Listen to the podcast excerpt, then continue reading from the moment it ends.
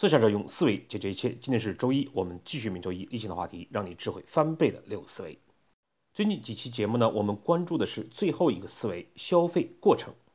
我们做任何一件事情呢，往往都会有需求者，而这个需求者呢，我们就都可以称之为客户。因此，一个人做一个工作，如果有了客户意识，就已经是一个生意人了。他会对工作更加的用心，对客户更加的关注。而当我们懂得，我们真正关注的是客户的需求，而非客户本身。我们做好一件工作，不是为了讨好领导、巴结上级，而是针对事情，满足他人的需要。这个时候呢，我们就已经是一个商人了。我们懂得跟客户之间是平等的。对一件工作，我们会花费心思去思考它真正的价值，客户的需求是什么，如何改善自己的工作、自己的产品。所以呢，从做一件工作仅仅看到自己而看不到客户，到呢眼中有客户，再到呢我们从对客户的关注到对客户需求的关注。这无疑呢，是我们对做一件事情的本质有了更清楚、理性的认识。正所谓，选择比努力重要，方向比方法重要。选择对了，方向正确，就更容易让我们的努力、让我们的方法发挥更大的价值，更容易获得周围的同事、领导、朋友的认可。那么今天呢？我们讲第三次的飞跃和升级，就是从对客户需求的关注，到对客户消费过程的关注。从没有客户到有客户，这是一次飞跃；从对客户的关注到对客户需求的关注，这是第二次飞跃；而从对需求的关注到对消费过程的关注，这无疑呢是我们对事物认识的第三次飞跃。可能在工作之中。或者在企业经营之中，都会有类似的现象，就是一件事，我们呢费尽了心思，认真的准备，拼命的去挖掘客户的需求，或者呢是公司内部相应岗位部门的需求，但是往往呢，我们自以为找准了客户的需求，定准了工作的方向，可是往往一出手就是错。我们的努力并没有获得领导、客户的认可，原因在什么地方呢？或者讲，我们如何能够更准确的去把握客户的需求呢？在讲述这个之前，我们呢必须澄清一个概念，就是我们提到客户、客户的需求以及客户的消费过程，事实上呢，它是商品经济的基本概念。而经济学的一个基本任务，也就是解决供需问题。我们每个人呢，自己做生意、做企业，固然呢，我们是在商品经济的社会之中，我们每天呢都要面临客户，如何去挖掘他的需求，更好的完善自己的产品，提供更优质的服务。即便呢，我们是在一个企业中工作，其本质呢也是交换关系。我们需要用自己的劳动获得相应的报酬，只不过呢，这种月工资甚至年薪的发放方式掩盖了这种关系。似乎呢，我们按时到公司，按时的离开，就能获得相应的报酬。细想起来，我们每一个人在企业中的工作，哪一份工作不是提供给别的部门使用的？可是时间长了。我们往往对此呢毫无意识，在很多时候，我们甚至像官僚一样，对别人的需求，对别的人需要我们做的事情，往往有着排斥、抱怨的心理。因此呢，我们对一件事情有什么样思维的入口，就会有什么样相应的行动。如果我们认为在企业是在做生意，我们需要让自己的工作像产品一样不断的改善。提升自己做产品、做工作的能力，那么自然我们对工作的态度、行动会与众不同。也正是在这个意义上，我们强调供需，强调客户，强调需求，强调消费过程。按照这样的逻辑，我们与朋友、与恋人、与父母儿女相处，何尝呢又不存在供需问题呢？我们每周给父母一个电话，回到家里陪孩子玩耍，这都是我们尊重和理解了他们的需求，为了让他们更快乐、更幸福，来做好我们的分内之事。虽然呢，这不能称之为交换。但是呢，我们从对方的角度，从其需求的角度来思考我们做事情，这个道理是一样的。也许正是在这个意义上，很多人会讲，一个人呢，如果一生没有做过销售，他的人生是不完整的，或者讲呢，他对人生的理解会比别人晚一步。销售的本质就是为别人的需求提供我们的帮助。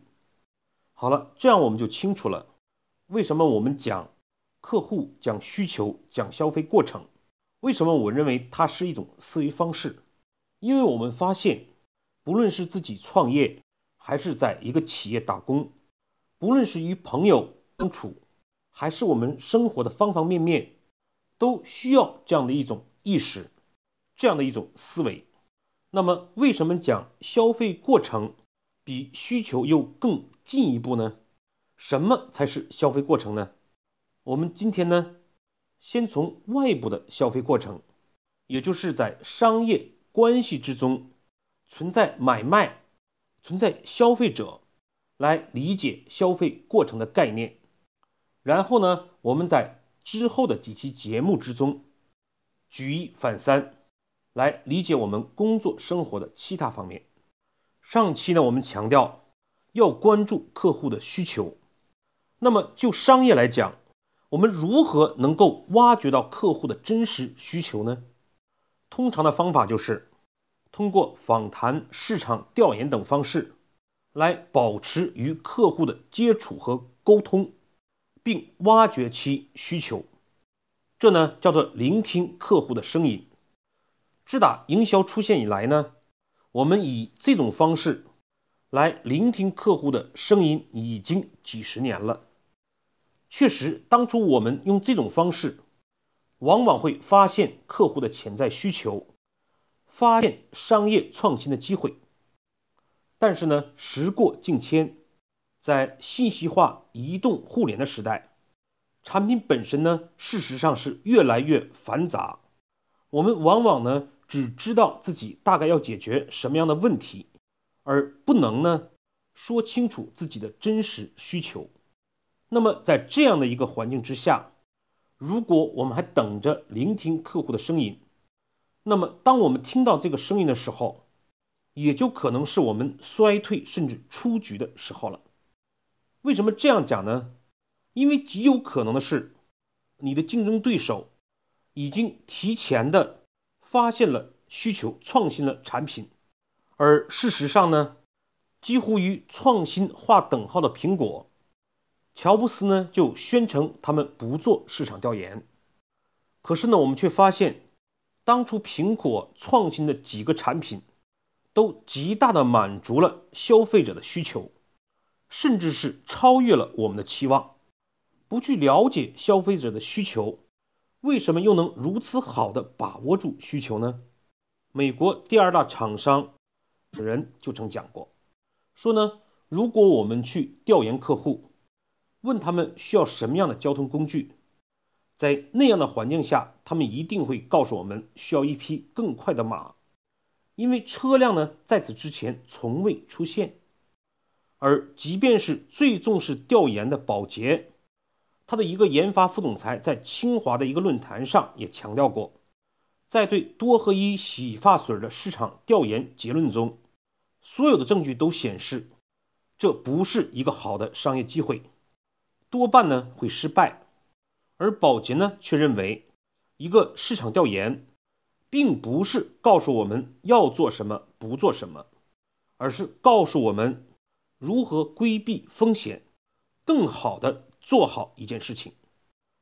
所以，我们发现这些想法，一下子呢就把我们头脑中固有的思维给颠覆掉了。了解客户需求，不需要做市场调研吗？不需要去接触客户吗？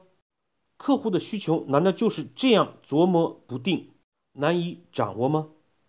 那么又为什么那么多优秀的企业恰到好处的掌握了客户的需求，创新了产品，把握住了市场机会呢？所以呢，我们就需要重新回到原点，回到客户身上，他到底为什么购买一个产品？客户的任何一次购买行为。其目的呢，都不是产品本身，而是呢实现某一项任务，而这个任务呢，它不是产品一个点，而是呢一条线一个过程。他为了实现这个任务，需要购买你的产品，也可能呢需要其他厂家的产品来配套，或者其他厂家的服务。客户对一个产品的评价，并非产品本身的优劣。而是这个产品在多大程度上让它更轻松、更方便、更低成本、更好效果的实现这个任务。举例来讲，这两天呢，我在忙着写马克思主义与当代，需要呢写一篇论文，因此呢，我就需要大量的马克思主义哲学的书籍。我做这件事情的目的。那么这个时候，我们，那么这个时候，我购买产品的目的，显然呢不是拥有这些书籍，而是呢要实现快速的检索。但是呢，无论我去京东、淘宝或者当当，我实际的消费过程只能是选购、付费、收货、查阅，以及呢最后讲这些书束之高阁。那么这个时候你会发现，在这个过程之中，我需要花费大量的时间去做检索的工作。那么多书需要一页一页的查找，而当我完成这项工作的时候，所有的书几乎就成为废品了。但是呢，我却要对他们付出全部的成本。在这个意义上，我的消费过程一定不是愉悦的，不是方便的，不是低成本的。但是呢，如果我们从厂家来看，每一本书都很好，网上购物呢很快捷，送货呢又非常的及时，这事实上就是我们作为一个消费者，我们关注我们要实现的目的任务，关注我们的消费过程，而厂家呢关注所谓的我们的需求，实际上关注的是他自己的产品行业的边界。所以，他给我们的启发就是：如果客户关注的消费过程的需求与厂家提供的产品之间的矛盾越来越大，而需求者又众多的时候，那么一个创新的机会就到了。谁更早的探知了这样的需求，更好的提前做足了准备，谁就有可能在消费者改变他消费过程的时候。抓住商业的机会，行业洗牌的时间就到了。因此呢，什么是消费过程？消费过程就是说，客户的购买是为了实现一个任务。那么他购买你产品之后，为了实现这个任务的全过程，就是消费过程。产品是一个点，而消费过程是一条线。企业有自己的产品边界、行业边界。而消费者没有，他只知道如何能够一揽子的快速的低成本的满足他的任务需求，更好的达到目的。理解了这一点，我们想一想，我们的工作是不是要满足别人的消费过程？我们与家人同事相处，是不是也应该更好的理解其消费过程？就拿孝顺父母来讲，东北说呢。女儿是爸爸妈妈的小棉袄，为什么这样讲呢？事实上，作为儿子来讲，会想当然的设定好父母的需求，然后设定好自己的产品，那就是我要挣很多的钱，给父母买更好的房子，让他老有所养，有病的时候呢，我能拿出这个钱。可是往往呢，我们却疏于父母的交流。女儿可能一周就给父母打一个电话，哎，儿子呢，也许一个月也没有一次。这事实上呢，是我们思维方式的不同。而从客户的角度，从父母的角度思考，无疑儿女的，无疑呢，女儿的方式，更好的满足了父母的消费过，更好的满足了父母的消费过程。他们需要关心，需要交流，需要孩子像当初他们疼爱我们那个时候一样去反哺父母。我们这次呢，先有一个这样的意识就好了。总之。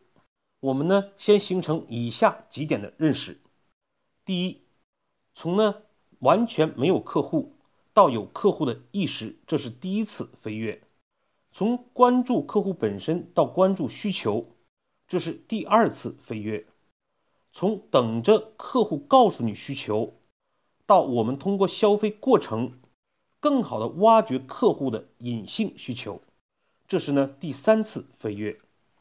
第二。挖掘隐性需求的办法，就是更好的探知客户的消费过程。